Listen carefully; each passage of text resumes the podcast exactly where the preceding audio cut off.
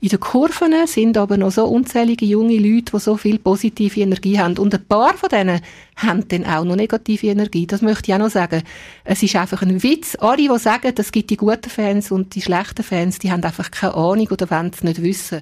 Das sagt die Fananwältin Manuela Schiller aus Zürich. Sie ist zu Gast aus aktuellem Anlass von der vielen Kurvensperrungen. Sie erzählt mir am Stefan Plattner über ihre Erfahrungen mit straffälligen Fans, warum sie für mehr Gelassenheit plädieren in der aktuellen Debatte und wie sie als FCZ-Fan trotzdem einmal 200 FCB-Fans anwaltlich gegen die Polizei verteidigt hat. Der Basilisk Penalty Podcast. Präsentiert von der beste Leckerli der Jakobs Basler Leckerli.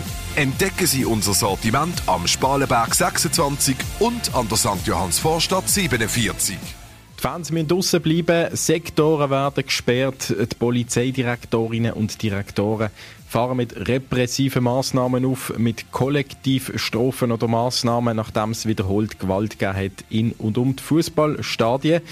Manuela Schiller aus Zürich, sie ist FCZ-Fan und sie vertritt Fußballfans aus der ganzen Schweiz immer wieder vor Gericht, tut sie bei Rote. Sie ist auch Mutter von zwei erwachsenen Kindern und Großmutter mittlerweile. Dann ist sie auch noch Politikerin bei der Alternativen Liste Zürich und Präsidentin vom Zürcher Mieterverband. Ich sage ganz herzlich willkommen, dass Sie hier auf Basel gekommen sind, Frau Schiller, bei Radio Basilisk im Penalty Podcast. Schön sind Sie da.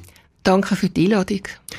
Wir haben sie eingeladen natürlich aus äh, aktuellem Grund, eben wegen diesen Kollektivstrafen, die momentan ein grosses Thema sind. Fangewalt, die breit diskutiert wird in der ganzen Schweiz. Sie als Fananwältin.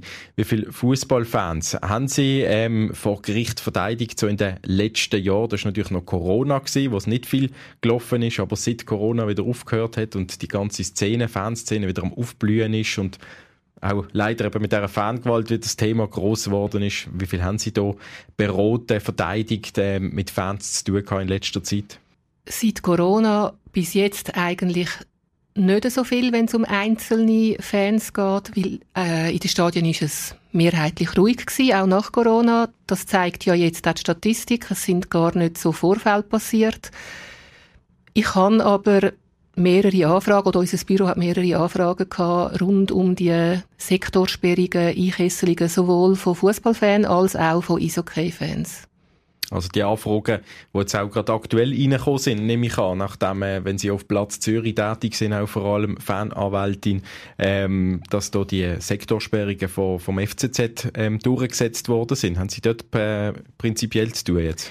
Ja, unser Büro, also im, es ist da mein Kollege Daniel der das macht, hat äh, vertritt fünf Fans, die im Stehplatz Sektor D 24 bis 26 ihre Saisonkarte haben und wir haben einen Rekurs jetzt an den Stadtrat gemacht gegen die Sektorsperre äh, haben auch eigentlich aufschiebende Wirkung superprovisorisch wieder verlangt. Da sind wir nicht durchgekommen. Und jetzt werden wir unsere Eingabe abändern in ein Feststellungsbegehren. Das Spiel hat ja jetzt mit Sektorsperre stattgefunden. Was heißt das? Also was erhofft man sich von dem Vorgehen jetzt?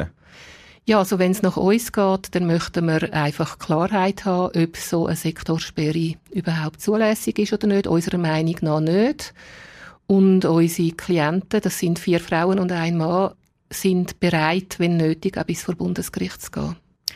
Es geht um Fußballfans, ähm, wo teilweise eben Krawall gemacht haben, wo vielleicht auch Videos irgendwo im Netz mal auftauchen, wo Flaschen gegen die Polizei geworfen werden, es wird randaliert, es wird geschlägert, wenn man das so zugespitzt will sagen. Man hätte so ein bisschen den Eindruck, dass, Eindruck, das passiert jetzt alles und ein Haufen Leute machen sich Sorgen, haben Angst oder finden Schluss, Schluss am Ende einfach die Fußballfans, die, die tun blöd, die, die Gewalt ist zu verurteilen, da müssen wir jetzt einfach harte Strophen ähm, machen. Warum dienen sie so Personen verteidigen und beraten und mit ihnen vor Gericht ziehen, Manuela Schiller, also Fußballfans, die Gewalt begangen haben?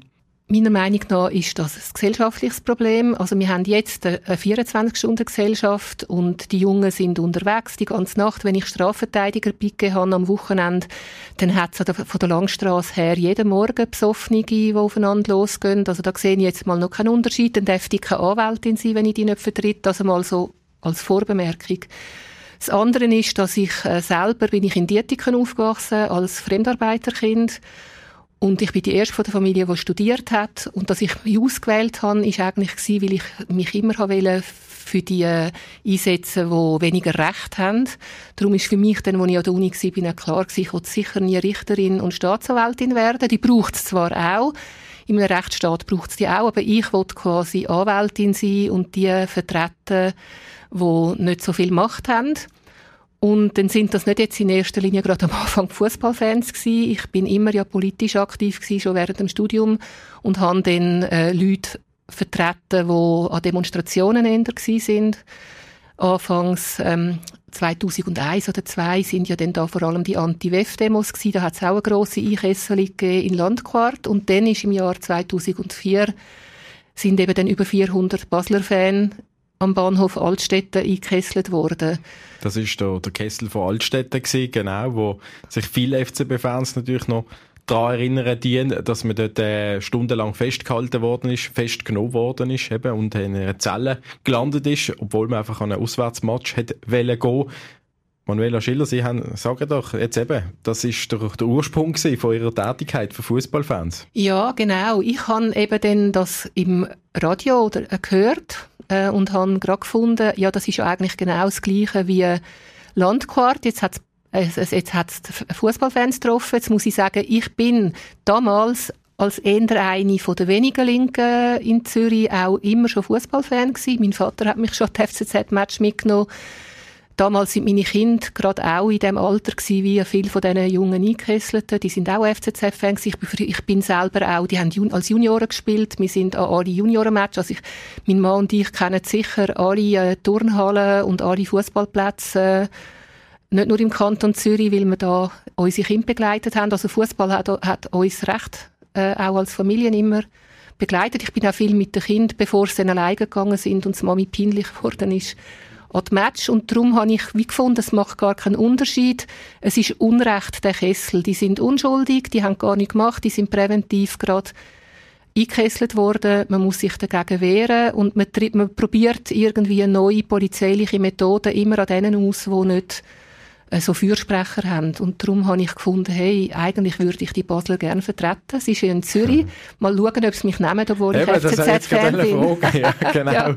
Schlussendlich ist das dann, äh, glaube ich, gut rausgekommen, oder? Die, das Mandat ja. haben sie können übernehmen und haben auch etwas können bewirken. Also es ist noch lustig gewesen. Ich bin nämlich dann ähm, auf Basel gereist und habe mich müssen im, die haben so ein Fanlokal gehabt, wo in der Nähe vom Bahnhof war damals so wie eine Vollversammlung von der gewesen und ich habe mich vorstellen und sagen, was ich denke, was äh, haben sie Fragen gestellt und wer ich bin.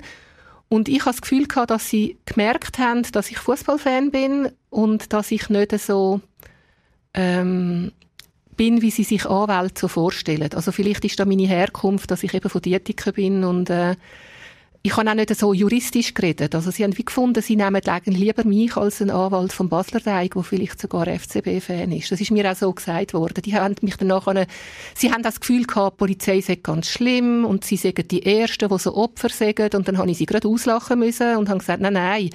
Aber wenn eben die, die demonstrieren, eingekesselt werden, ist das euch egal. Und wenn ihr eingekesselt werdet, ist es an den Demonstranten egal. Aber der Vorfall ist ja zweimal das Gleiche. Und dann ja. habe ich, habe ich raus müssen und dann haben sie eine Abstimmung gegeben und dann haben sie mich mehrheitlich, haben sie sich für mich entschieden. So hat das alles angefangen. Dann setzen sie sich eben unter anderem für Fußballfans ein in der ganzen Schweiz, Manuela Schiller.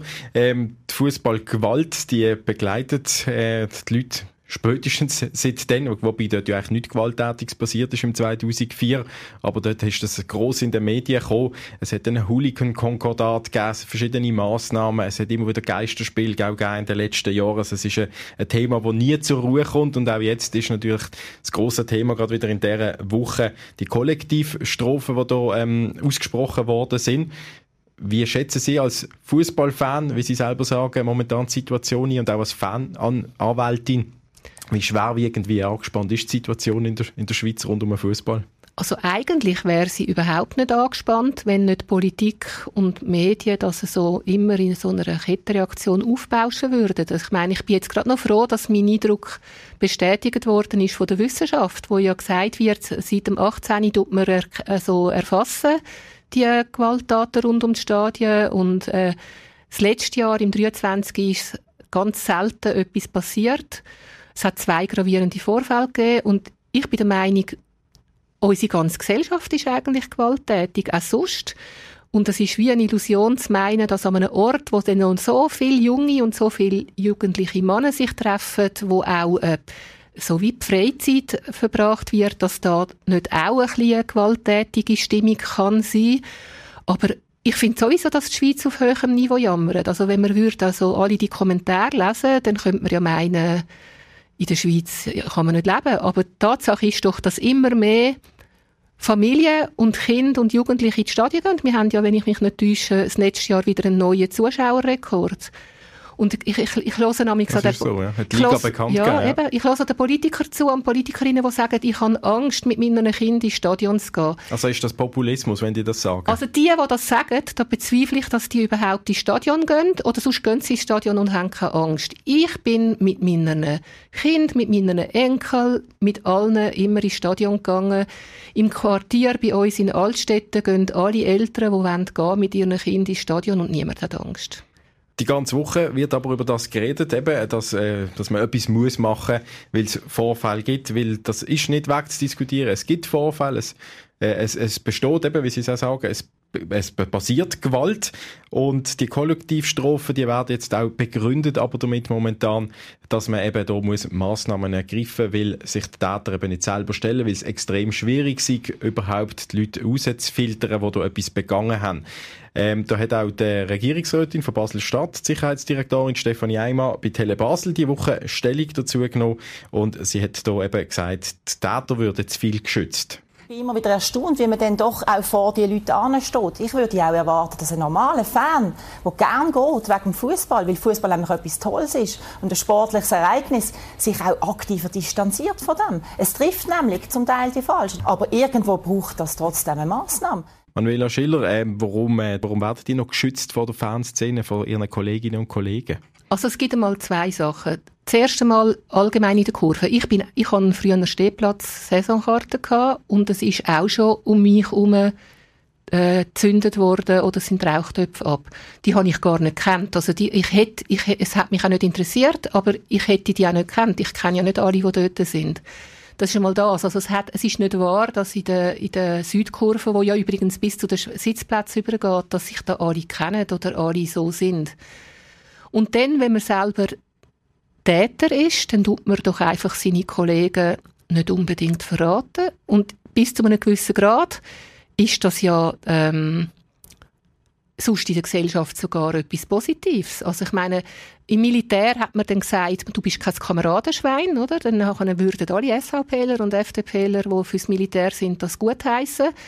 Und ähm, auch an der in der Schule, Täterle ist nicht angesagt. Aber dann kommt noch dazu, dass man sich ja dann selber... Goratschen, noch sagt man auf Baseldeutsch. Oh, Baseldeutsch, ja, genau. Ja, ja. Kommt dann aber dazu, dass man sich ja auch selber belastet. Mhm.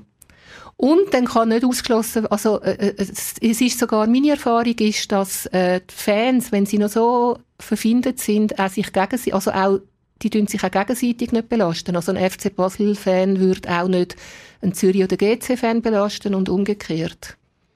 Und wenn Sie dann als Fananwältin zum Zug kommen, dann haben Sie dann natürlich äh, etwas zu tun oder eben Ihr Büro. Jetzt ist eben die Schwierigkeit, dass, dass nicht so viele Fans verwünscht werden, wie Sachen passieren auch.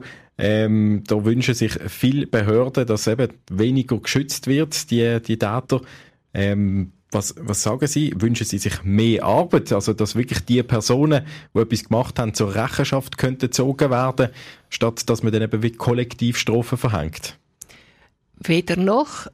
Ich bin der Meinung, dass wir gar nicht so eine gewalttätige Situation haben in unseren Städten. Im Stadion sowieso nicht. In den Stadien ist es ganz ruhig. Wenn schon, passiert ja eher äh, vor und nach dem Match etwas. Und ehrlich gesagt finde ich, das ist immer ein bisschen eine Frage der Prioritäten. Also, ähm, ich habe heute in der Zeitung gelesen, hat jetzt nicht mit Fußball zu tun, aber dass man irgendwie sagt, ähm, die 13 AHV-Renten brauchen die Leute gar nicht, oder?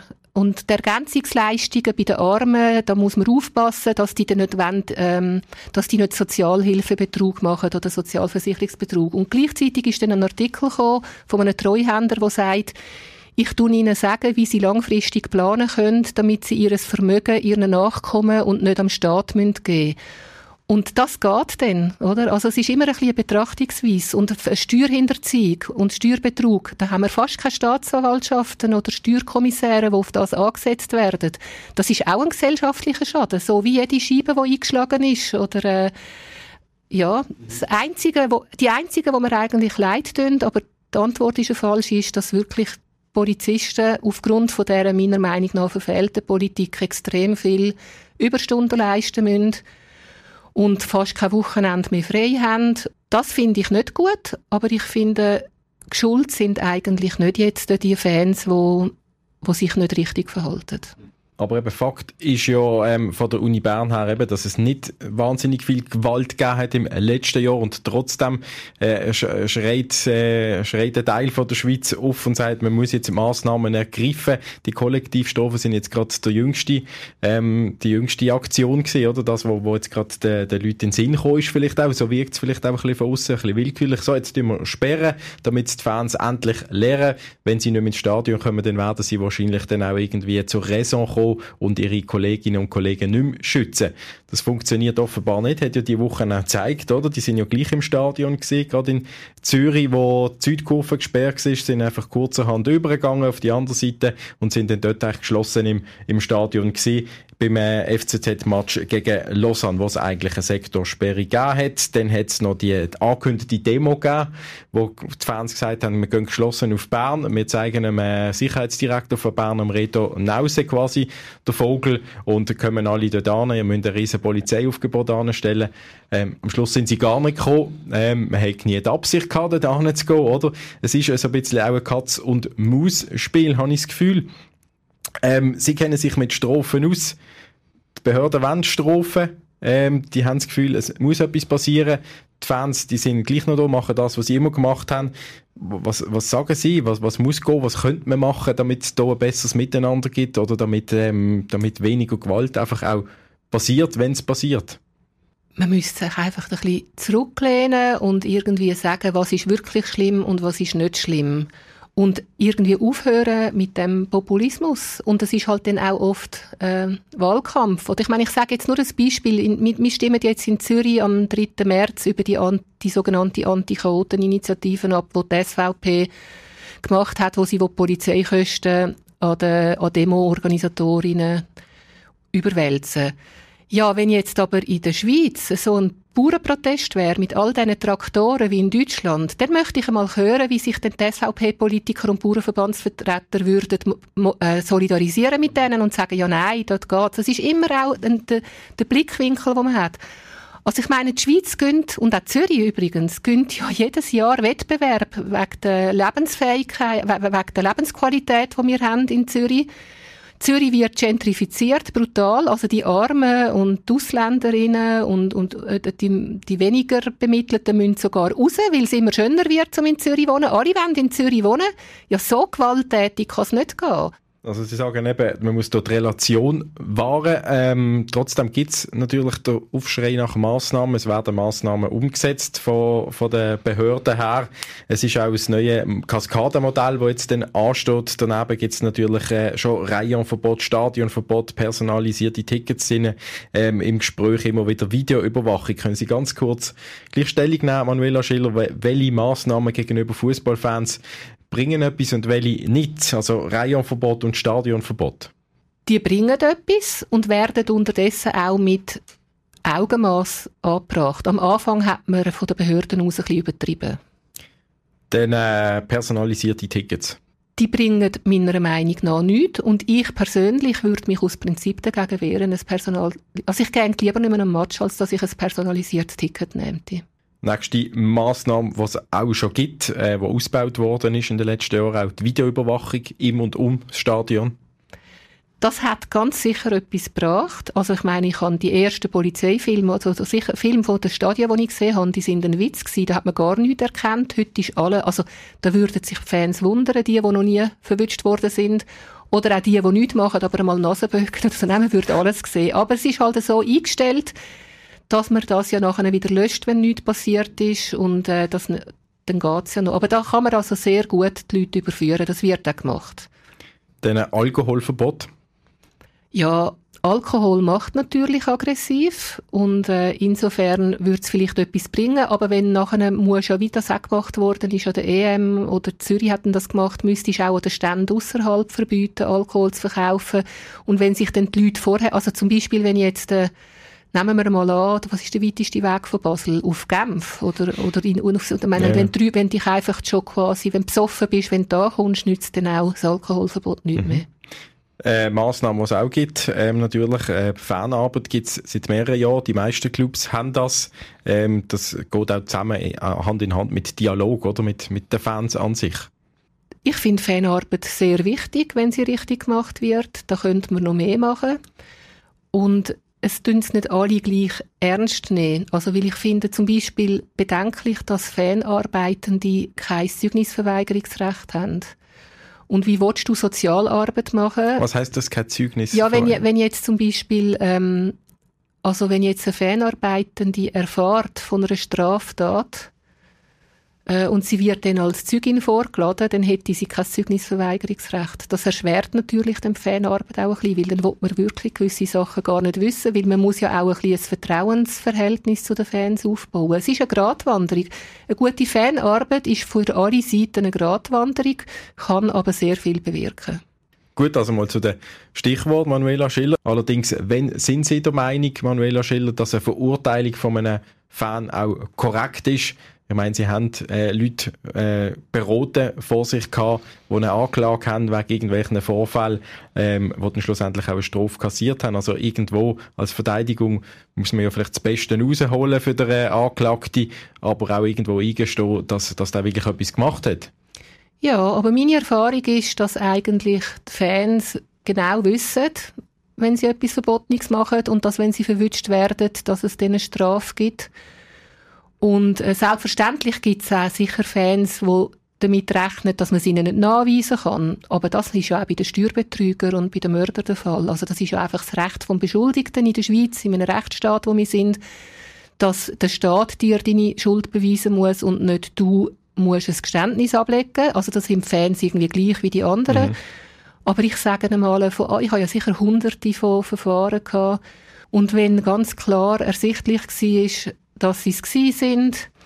Danach hat man einfach verhandelt, was für eine Strafe das gibt. Und das ist mal die eine Seite, also du gehst ja nicht Verfahren führen, unnötig. Dann hast du, nur schon, weil ja auch das könnte Strafe sein, dass du dann, wenn das Gericht gehst, Publikum hast. Die Journalisten kommen heute vorbei und dann wird das viel bekannter. Das ist eigentlich fast auch noch eine Strafe. Drum, ja, und meine Erfahrung ja. ist auch, dass halt, dass ja immer so, das sind ja Jugendliche. Also die meisten Klienten von mir sind zwischen noch Jugendstrafrecht und nachher 18 bis 30. Dann schaut es extrem. Mhm.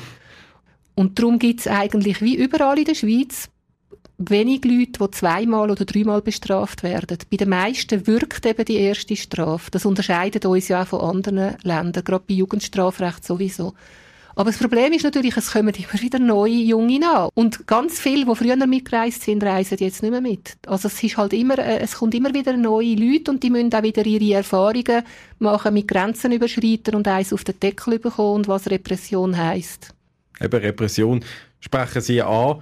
Ähm, das, das ist ein Mittel aus Ihrer Sicht, wo, es schon auch braucht. Also nicht nur Prävention, ähm, Dialog, wie es manchmal ein bisschen der Anschein macht, her, von, von, vielleicht von den Clubs her oder von den, von den Fans selber, wo, wo sich da nicht ähm, können darauf einlassen dass eben irgendwelche repressive Massnahmen müssen gelten Ja, leider ist es so, dass unser Staat nur auch mit Repression funktioniert. Ich finde einfach, die Repression sollte mit Augenmaß sein. Wir sind in der Schweiz, also es wird ja immer von viel härteren Strafen werden verlangt, oder? Der Ruf nach denen mhm. ist groß. Aber ich muss sagen, ich finde das nicht unbedingt nötig, weil es, wenn man, wenn man verwünscht wird, man landet in Untersuchungshaft, äh, man hat nachher ein Strafverfahren, dann hat, man dann hat man ja noch ein Stadionverbot, dann hat man ein Rayonverbot, das ist ein Verwaltungsverfahren und dann hat man vielleicht noch Schadenersatz, den man zahlen muss. Wenn Sie sagen, oder in dem Gespräch gesagt haben, Sie haben hunderte von Fußballfans vertreten oder die Erfahrung mit ihnen gemacht. Was ist das, was Ihnen am meisten geblieben ist, wenn Sie mit Fans vor Gericht gezogen sind? ich würde jetzt nicht sagen, was mir am meisten geblieben ist, wo ich mit Fans mit ans Gericht gezogen bin, sondern was mich am meisten getroffen hat. Ich habe sowohl bei den Fußballfans, bei Eishockey-Fans, aber auch bei Leuten, die äh, an bewilligten Demonstrationen gsi sind, mehrfach äh, Klienten gehabt und auch sogar jemand, der nicht bekannt war mit mir, wo ein Gummigeschoss ins Auge bekommen hat und die sind entweder erblindet oder ähm, stark im sehr äh, beeinträchtigt. Und das ist ja lebens, also verändernd und bleibt vor allem lebenslang. Und das erschüttert mich immer wieder. Gerade das letzte Jahr hat es sehr viel Vorfälle gegeben mit Gummigeschoss im Auge. Und ich bin, ich finde es noch krass, wie unsere Gesellschaft das so als Kollateralschaden einfach abtut. Mit dem kann ich mich überhaupt nicht abfinden. Wenn wir äh, über viele Probleme jetzt geredet haben, Manuela Schiller, rund um den Fußball und um äh, Fangewalt, wo, es gibt, wo man muss etwas machen, wo aber auch zu relativieren ist aus ihrer Sicht, dann äh, dürfen wir natürlich auch ganz gut erwähnen, dass im, im Fußball auch sehr viele positive Emotionen rum sind jedes Wochenende, dass da Choreografie zeigt, werden, wenn sie ähm, als FCZ-Fan ins Stadion gehen, bekommen sie das sicher auch mit. Die Südkurve ist sehr kreativ, auch beim FC Basel natürlich.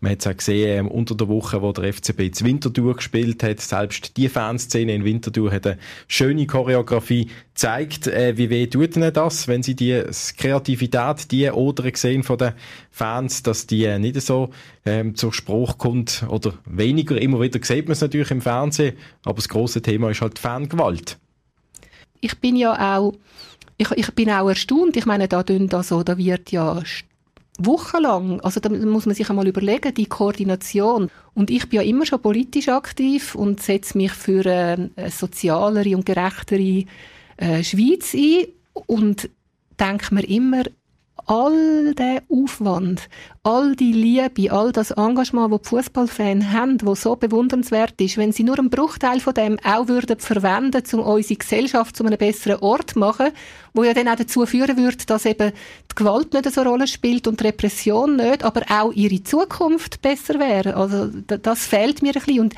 ich denke mir auch, wir könnten etwas von ihnen abschauen. Also in den Kurven sind aber noch so unzählige junge Leute, die so viel positive Energie haben. Und ein paar von denen haben dann auch noch negative Energie. Das möchte ich auch noch sagen. Es ist einfach ein Witz. Alle, die sagen, es gibt die guten Fans und die schlechten Fans, die haben einfach keine Ahnung oder wollen es nicht wissen. Es ist eben nicht schwarz und weiß. Du kannst ja kreativ sein, positiv sein und trotzdem auch einmal ein Seich machen. Manuela Schiller, vielen Dank für die Ausführungen, für äh, das Vorbeikommen hier auf Basel ähm, als Fananwältin aus Zürich ganz einen speziellen Besuch gesehen natürlich auch da und äh, viel Fingerspitzengefühl wünsche ich Ihnen und auch gute Entscheid bei der weiterhin äh, beim Vertreten von Fußballfans. Danke vielmals.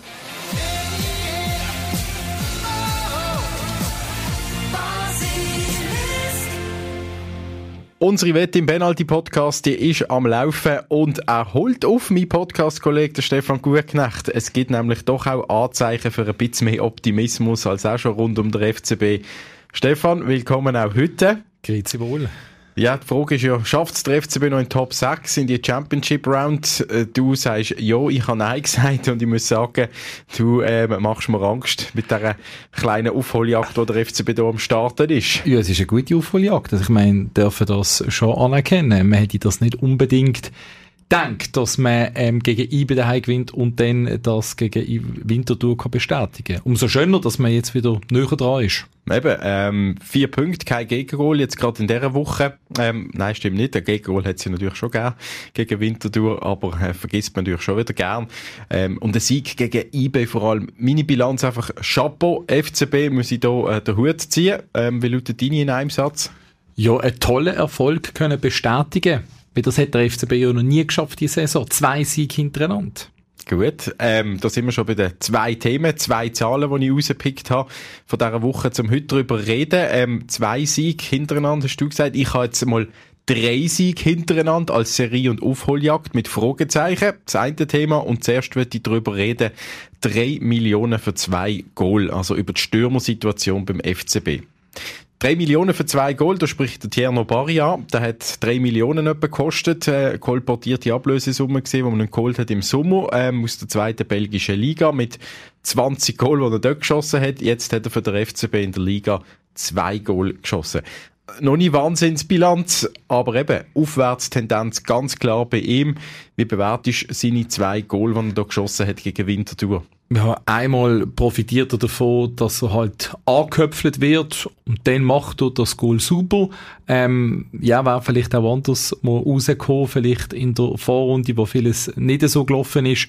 Und beim zweiten Goal steht er einfach äh, genau richtig. Aber ja, die Aufwärtstendenz bei ihm ähm, hat er wieder bestätigt, weil er inzwischen mehr Ball vorne kann festmachen kann, weil er besser ins Spiel eingebunden ist. Er macht immer noch nicht alles richtig. Er gegen Winterthur wieder so eine Szene gehabt, wo er am Kader könnte den Ball anlegen, wo er total verzieht. Aber man merkt, er bekommt das Vertrauen vom Celestini. Im Moment ist er in der Hierarchie vorm Jovanovic und das zahlt er im Moment durchaus auch mit Leistung zurück. Ja, eben, äh, das zweite Goal, das er schießt, das ist mir schon auch so ein bisschen vorgekommen, noch so eben parimässig, wie man ihn auch verschrien hat, dass er eben ähm, am Stolpern ist und der Ball irgendwie so ein bisschen mit Glück noch reingestolpert. Jetzt kann man sagen, in der aktuellen Situation eben, richtig ein Arthur Cabral hat den Ball reingestolpert und irgendwie reinbuxiert und ist halt am richtigen Ort gestanden. Der Instinkt, plötzlich, wo, wo, wo, wo geweckt worden ist, am richtigen Ort zu stehen. Der Aufwand, das mir wirklich zugute halten, ist wirklich gross, was er fürs Team macht, auch gegen, gegen IB. Dort hat er zwar keine Chance gehabt, ähm, weil halt nicht dazu gekommen ist, aber der Aufwand, den er betrieben hat, hat extrem viel Kopfballduell gewonnen, der lohnt sich schon fürs Team. Und darum muss man sagen, ist es auch gerecht, dass er mhm. im Moment den Vorzug von einem Jovanovic bekommt. Ja, und jetzt kommt noch mehr Konkurrenz äh, in die Sturmsituation beim FCB, was sicher nicht schlecht ist, eben weil wir zwei hat, die jetzt nicht absolut äh, top funktioniert haben bis jetzt. Der Albion Ajeti kommt zurück zum FCB. Stefan, ähm, eben, Konkurrenz im Sturm, ja, sicher, ähm, ein Name, ähm, auch vom Alter her und so und eine Bilanz, die man beim FCB kann vorweisen aber mit einem grossen Aber verbunden, wie man ja auch kann lesen beim FCB, ähm, vom Sportchef, nicht Sportchef, aber von der Sportkommission vom Rudi Zbinden, wo schreibt, ähm, man muss da jetzt behutsam anführen, er sei athletisch noch nicht dort, wo er sich selber sieht. Und ähm, jetzt jetzt auch noch von der FCB Medienabteilung geheißen, man ihm da keine Medienrunde ähm, an, also zugestehen, weil er momentan eben auch an die Medienarbeit in der Öffentlichkeit behutsam soll angeführt werden momentan keine Interviews vom Albion Ayeti. Also, mit dieser Bilanz, die er in den letzten Jahren gehabt hat, sicher der richtige Weg, oder? Dass man da keine grossen Erwartungen versucht zu schüren. Ja, also, so für mich zwei Seiten. Also einerseits hat man im Winter gesagt, oder respektive haben wir gesagt, man will nachlegen. Es ist klar gewesen, dass man einen Stürmer holen will. Fabio Celestini hat betont, mehrmals, möchte aber den Spieler haben, die sofort können helfen, Verstärkung sind, keine Gewöhnungszeit brauchen. Und jetzt holt man Albion Ayeti, wo, wenn das Kommuniqué liest, ist, kannst du eigentlich so sagen, der ist einfach nicht fit im Moment. Da kannst du im Moment nicht brauchen. Jetzt ganz überspitzt gesagt, in der aktuellen Situation. Das ist für mich so ein bisschen das. Eben das, was man wieder kommuniziert, anvisiert und wie man jetzt gehandelt hat. Vielleicht hat man auch gedacht, er ist ein bisschen in einer besseren Verfassung und der Medizincheck hat, ist dann vielleicht nicht so lang gegangen, die ganze Sache. Auf der anderen Seite, eben, es hat Fragezeichen beim Albion Ayeti, bei dieser Verpflichtung sicher, aber ich finde auch hier, wenn es um das Thema Risikotransfer geht, ähm, er hat jetzt wieder einen Club, also ich denke, es, auch er redet ja von der Karriere, die neu lanciert werden soll, also ich sage jetzt einmal, für den FCB ist das Risiko nicht so groß meiner Meinung nach, weil es ist im Moment eher eine Ergänzung, er soll behutsam angeführt werden. Man hat keine Ablösesumme gezahlt und ich sage jetzt einmal, vom Geld her hätte Albion Aeti sicherlich auch nicht so große Forderungen können haben aufgrund von der Konstellation. Also von dem her... Eben, da kann ich froh sein, dass er jetzt äh, hier in einem, in einem warmen Nest untergekommen ist. Und äh, in einem warmen Nest, wie du sagst, ähm, wo er bis jetzt funktioniert hat. Das, das muss man einfach auch sagen. Ich meine, in seiner ersten Phase hat er gezeigt, was er kann, dann ist er aus, ins Ausland gegangen, ist wieder zurückgekommen und hat hier funktioniert. Also seine Bilanz ist einfach wirklich gut. Er hat ein 96 Spiel für den FC Basel, 43 Goal mhm. gemacht, 21 Assists, hat in einem Göppfinal getroffen. Auch ja. da, weißt du, ein, ein, Mann, der in einem wichtigen Match bereit ist. Also er hat gezeigt, was er kann. Mhm. Also von dem her ist das, äh, kann das ein Zeichen sein, dass er sich hier wieder könnte entfalten Und sicher auch gut, dass man ihm jetzt nicht irgendeinen langfristigen Vertrag auch gibt. Ich meine, wenn man sagt, ähm, der Albion Ajeti reiht sich so ein bisschen ein in die Spieler, äh, wo man sagt, ja, die haben ihre Karriere nicht richtig können durchstarten. Man versucht sie in Basel wieder ähm, aufzupäppeln, wie die BZ schreibt, ähm, dass, dass sie wieder in Fahrt können kommen, also Karriere neu lancieren. Das ist ja etwas, was der FCB in der letzten Zeit immer wieder gemacht hat. Eben gescheiterte Spieler geholt, gerade auch junge gehabt, ähm, wo man wieder hat vorwärts bringen. Hat jetzt nicht bei allen funktioniert, wenn man da an Jean-Kevin Augustin gerade denkt, zum Beispiel. Also ähm, da hat man einen gehabt, der ähnliche Karriere super äh, gestartet ist und nachher ist es einfach bergab gegangen mit Verletzungen und so weiter. Und da ist jetzt halt bis jetzt nie so richtig in Fahrt Also gekommen. der Jean-Kevin Augustin darf man nicht mit dem Albion Ayeti vergleichen, weil der Jean-Kevin Augustin hat in der deutschen Bundesliga Top-Match gezeigt. Und Albion Ayeti hat sich international nicht können ja, durchsetzen Ja, also, eben, umso schlimmer. Vergleich ist, Wenn nein, du das würdest ansprechen, umso schlimmer. Ich sag nur, der Vergleich ist falsch. Nein, es alle Vergleiche hinken. Jeder ist ein eigener Spieler. sehr guter Mann war. Also er hat echt bewiesen, was er kann. Aber ja, Ah, der Rajet jetzt auch bewiesen, was er kann, aber auf einem anderen Niveau. In der Schweiz. Ja, eben, das meine ich. Also, ja, ja. Da, darum hinkt der Vergleich für mich. Aber du sagst es richtig, eben, man, man hätte schon Kevin Augustin bis jetzt nicht wieder in die Spur können bringen, ist halt extrem verletzungsanfällig. Und das ist ja auch die Situation. Ich sag, der Rajet eben auch gesehen. Ich sag jetzt Im FCB mal, immer wieder mal Bobos gehabt. Er ist Goalschützenkönig geworden. Mit 17 Goal, aber nur. Das muss ich noch er erwähnen. Er hat Goalschützenkönig Krone geholt, aber es ist, glaube mit 17 Goal damals eine von den niedrigsten Werten gesehen, wo je ein Goalschützenkönig in der Schweiz hatte. Aber eben. Die Aussage ist korrekt. Meine auch, er ist Goalschützenkönig geworden. Ja. Aber ich sage jetzt mal, gerade die Konstellation im Sturm, die ist sicherlich in, äh, brisant. Also ich habe auch ähm, Kontakt mit mehreren Kollegen, die gefunden haben, jetzt brauchen sie noch einen Stürmer. Weil im Moment mhm. ist gerade so der, der Bari eben in einer positiven Tendenz inne, wo auch bei den Fans gut ankommt. Und jetzt holt man noch einmal ein, wo man auch sagt, ja, geht das Gebilde, wo ja fragil ist, kommt das nicht wieder ein bisschen ins Wank. Jetzt hat man Bari Jovanovic, man hat den Augustin und vor allem wird es dann interessant, wenn wir ein bisschen weiter schauen, was im Sommer ist. Weil Bradley Fink kommt von GC zurück, da hat man geholt von Borussia Dortmund und eigentlich auch entsprechende Stücke auf ihn gehalten. Plus der also kommt zurück, einfach die Leihe ist fertig, aber genau. könnte ja sein, dass es noch aber eben, nein, wenn du jetzt ja. einmal von der Konstellation mhm. anschaust, unter anderem Hunziker, Kreuzbandriss, ist in der Reha, ist jetzt am Aufbauen, kann für die Rückrunde noch kein für mich relevantes Thema sein, aber dann auch in der neuen Saison. Und wenn du dann mal anfängst zu zählen, Bari, Jovanovic, Augustin, Ajeti, Hunziker, Fink, also ja. du, du hast extrem viel, plus Malone, der auch noch dort vorne können spielen Drei Spiele hintereinander einmal gewinnen. Das ist auch das Ziel, das der FCB jetzt momentan hat. Die zweite Zahl, die wir rausgepickt haben, ähm, das hat der FCB schon lang, lang nicht mehr geschafft, drei Spiele hintereinander mal zu gewinnen. Jetzt sind es eben zwei, die er geschafft hat. Stefan, äh, gegen Lugano die Serie ähm, auszubauen auf drei Siege hintereinander, sollte ja jetzt schon möglich sein. Eine Zeit lang bin ich immer der Meinung gewesen, ja, man darf nicht einen Sieg erwarten vom FCB, aber momentan würde ich nicht sagen erwarten, aber es liegt durchaus im Bereich vom Möglichen. Ja, wie schnell das kann gehen, gell, wenn wir so zwei Wochen vorbei sind und man plötzlich wieder optimistischer sein kann. Eben, der FCB will eine Aufholjagd machen, hast du gesagt, eben eine Serie anlegen. Im Moment ist Lugano genau auf dem sechsten Platz und hat fünf Punkte mehr als der FCB. Und ähm, ja, können alle ein bisschen rechnen. Drei Punkte, wenn der FCB sollte verlieren, wäre es schon wieder acht. Wäre gerade so wieder ein Gefühlsschock.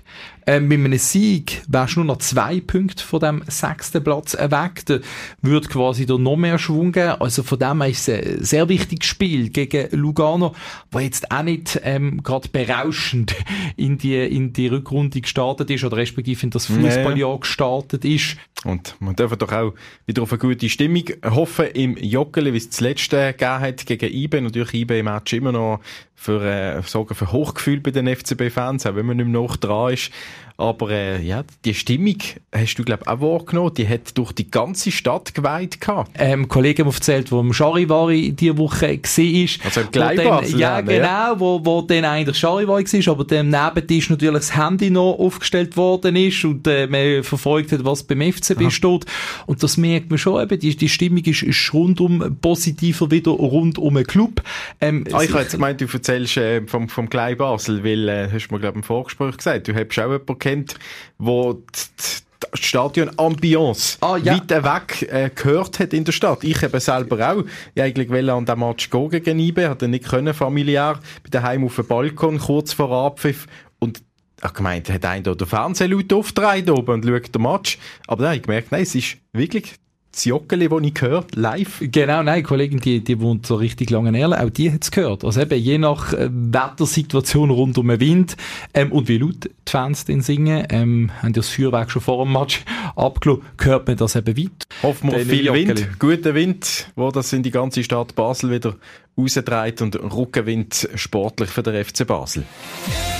Der Penalty Podcast von Basilisk. Jeden Freitag oben neu auf allen Podcast-Plattformen. Präsentiert von der beste Leckerli, der Jakobs Basler Leckerli. Entdecken Sie unser Sortiment am Spalenberg 26 und an der St. Johanns Vorstadt 47.